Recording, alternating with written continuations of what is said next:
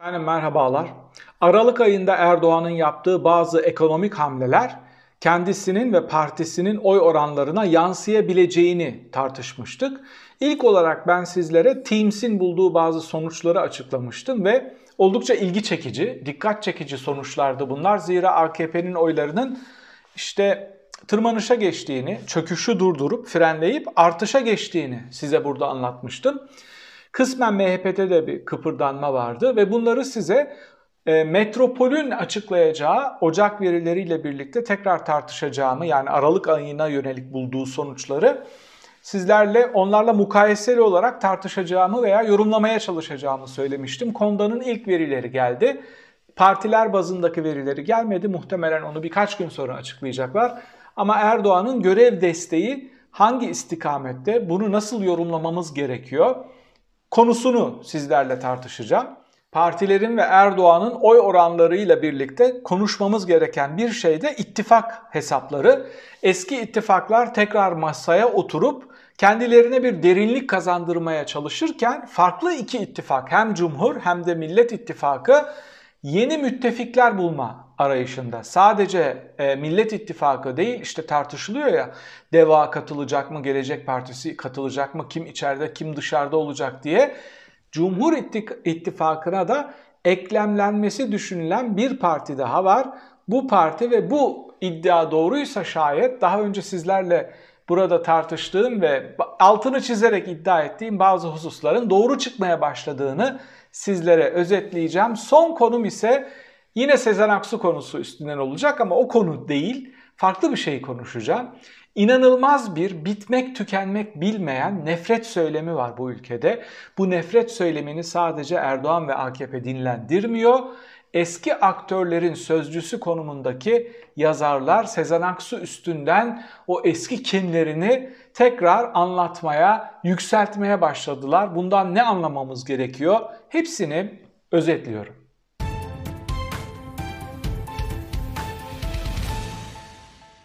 İsterseniz metropol verileriyle başlayalım. Gerçekten de metropol verilerinde de Erdoğan Aralık ayında yaptığı hamlelerden, ekonomik hamlelerden bazı verimler elde etmiş. Kendisine olan görev destek onayını ki metropol uzmanlarının iddiaları bu Erdoğan'ın potansiyel oy oranı olduğunu da bize söylüyor.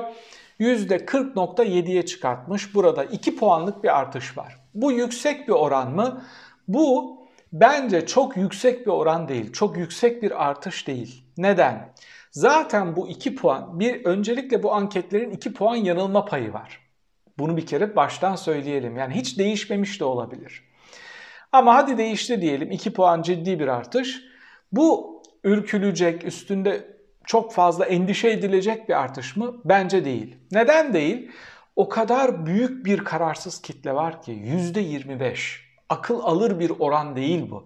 Bu %25'in %10'u sadece kararını o yönde, o istikamette değiştirmiş. Zaten o %10 böyle ufak bir sinyal bekliyor reisine dönmek için ufak çok ufak bir e, olumlu bir fotoğraf bekliyor Erdoğan'a oy verebilmek için. Biri gelip sırtını sıvaslayayım hadi koçum dese zaten atlayacak gidecek kerhen. Kerhen verdim ama yine Erdoğan'a verdim diyecek. Bunun için ben bu artışı yorumlamaya değer, moral bozacak, Erdoğan tekrar çıkışa geçti gibi görmüyorum. Ama bunu sadece 2 puanlık bir artış olarak da görmüyorum. Ne demek bu? Şu demek. Erdoğan her ay 2 puan düşüyordu. Bu düşüş olmamış. Yani görünmeyen bir 2 puan kazanmış, üstüne 2 puan koymuş. Aslında bu 4 puanlık bir artış. Neden? Kopuşu durdurmuş. Her ay 1-2 gidiyordu. Üstüne de 2 puan koymuş. Onun için bu veri bu açıdan dikkatli okunması gerekiyor. Bu ivme devam ederse biz buna sadece 2 puanlık bir artış olarak bakmamamız gerekiyor. Çöküşte olan, kafa üstü aşağıya doğru giden, eriyen Erdoğan'ın oyları erimeyi durdurmuş ve artıya geçmeye başlamış. Onun için her zaman dikkatli olmak, her zaman dersine iyi çalışmak ve her zaman bu verileri çok daha akademik referanslarla okumak gerekiyor. Peki birazcık partiler bazında bakalım Erdoğan'ın desteği hangi partiden ne kadar geliyor? Burada da ilginç veriler var. AKP'ye oy verenlerin %6,5'u %3.7'si Erdoğan'a destek vermiyor. 2.8'i de kararsız. Yani toplam 6.5'u ya Erdoğan'a destek vermeyecek AKP'ye oy verse bile ama 3.7'si kesinlikle vermiyor. Ney bu 3.7? AKP'nin aldığı diyelim ki %38 aldı onun 3.7'si. CHP'nin 5.6'sı Erdoğan'ı başarılı buluyor. İyi Parti'nin 3.0'ı, HDP'nin 6.8'i, MHP'nin 72.0. %72'si oy veriyor MHP'lilerin. Yani MHP'lilerin de %26'sı e, Erdoğan'a oy vermiyor. Yani MHP'ye oy veren en az her 4 kişiden biri Erdoğan'a oy vermeyecek. Ama bu 4 kişiden biri gibi bir kitleyi Erdoğan farklı referans ve sebeplerle başka partilerden toparlayabiliyor. Dolayısıyla biz MHP ile AKP'nin oy oranlarını topladığımızda aşağı yukarı yine Erdoğan'ın yakalayabildiği destek hacmini yakalamış oluyoruz. Peki kararsız doğru adayı gösterip derslerine doğru bir şekilde çalışırlarsa. Bunu çok fazla uzatmayacağım ama Metropol'ün açıkladığı önemli bir veri daha var. Seçmenin %75.3'ü, %75'i parmak boyasının geri gelmesini istiyor. Şimdi bu yüksek bir rakam. Normalde bu kadar yüksek çıkmaması gerekiyor. Yani iktidar partilerinin aslında hayır istemiyoruz demesi gerekiyor. Ama onların da büyük bir kısmı parmak boyasını geri istiyorlar. AKP'de bunu istiyoruz diyenlerin oranı %66. CHP'de %80'e yakın, İyi Parti'de 87, HDP'de 80'e yakın 78.9.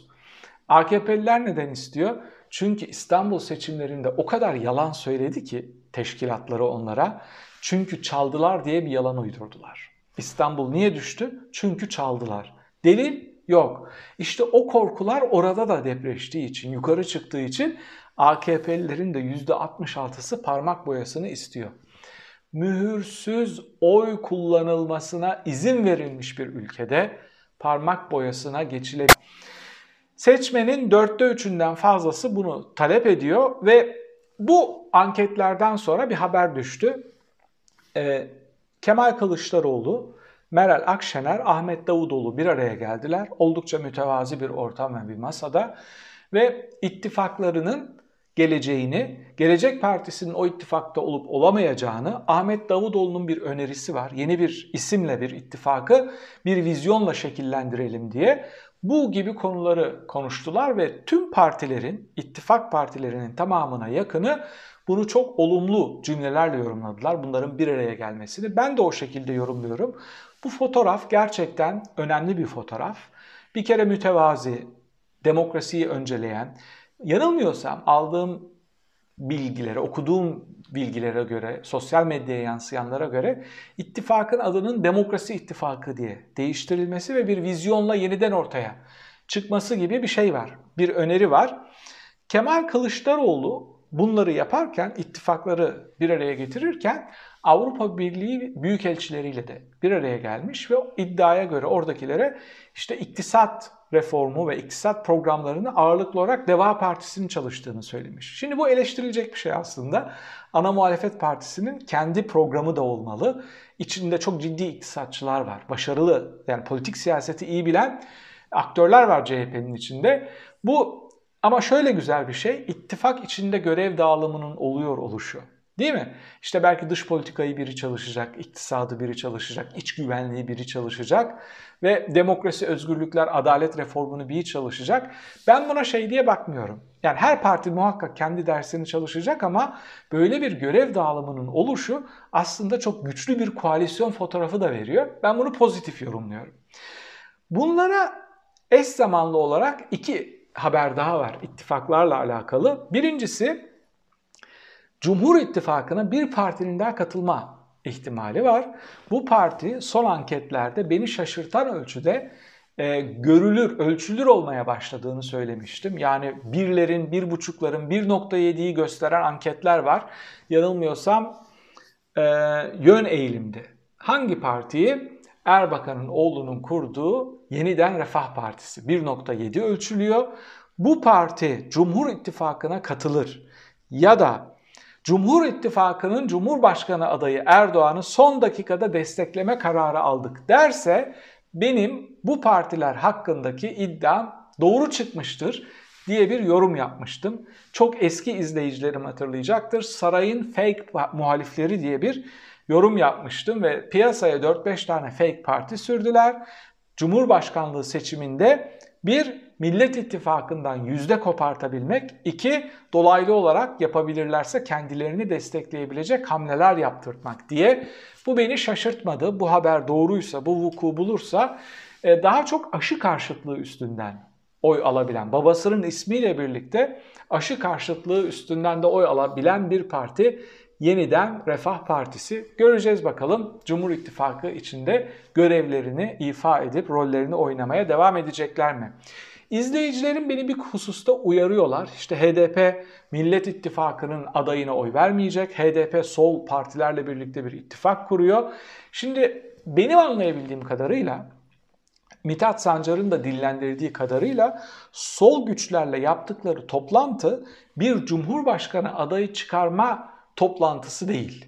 Ellerini güçlendirme ve bir parlamento için bir ittifak oluşturuyorlar. Yani sol partileri, küçük sol fraksiyonları HDP ile ittifak kurarak meclise taşıma ittifakı olarak okuyorum ben bunu. Yani sol ittifak olacak muhtemelen adları ya da ona benzer bir şey olacak.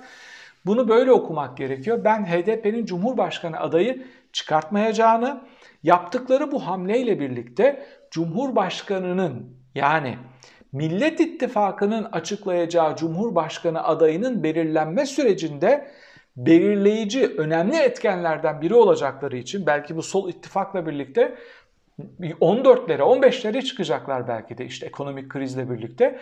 O %15'i aday adayının belirlenme sürecinde etkisini artırabilmek gibi bir hamleleri olabilir ama aday çıkartıp ikinci işi ikinci tura bırakıp Erdoğan'ı ümitlendirmek gibi bir tercihlerinin olacağını düşünmüyorum. Bu sadece bir yorum. Şimdi Yılmaz Özdil Sezen Aksu'ya yönelik e, sert bir yazı yazdı. Ama bu yalnız değil. Birçok sanatçı, entelektüel Sezen Aksu'ya nefret kustular adeta. Sen yetmez ama evetçiydin diye.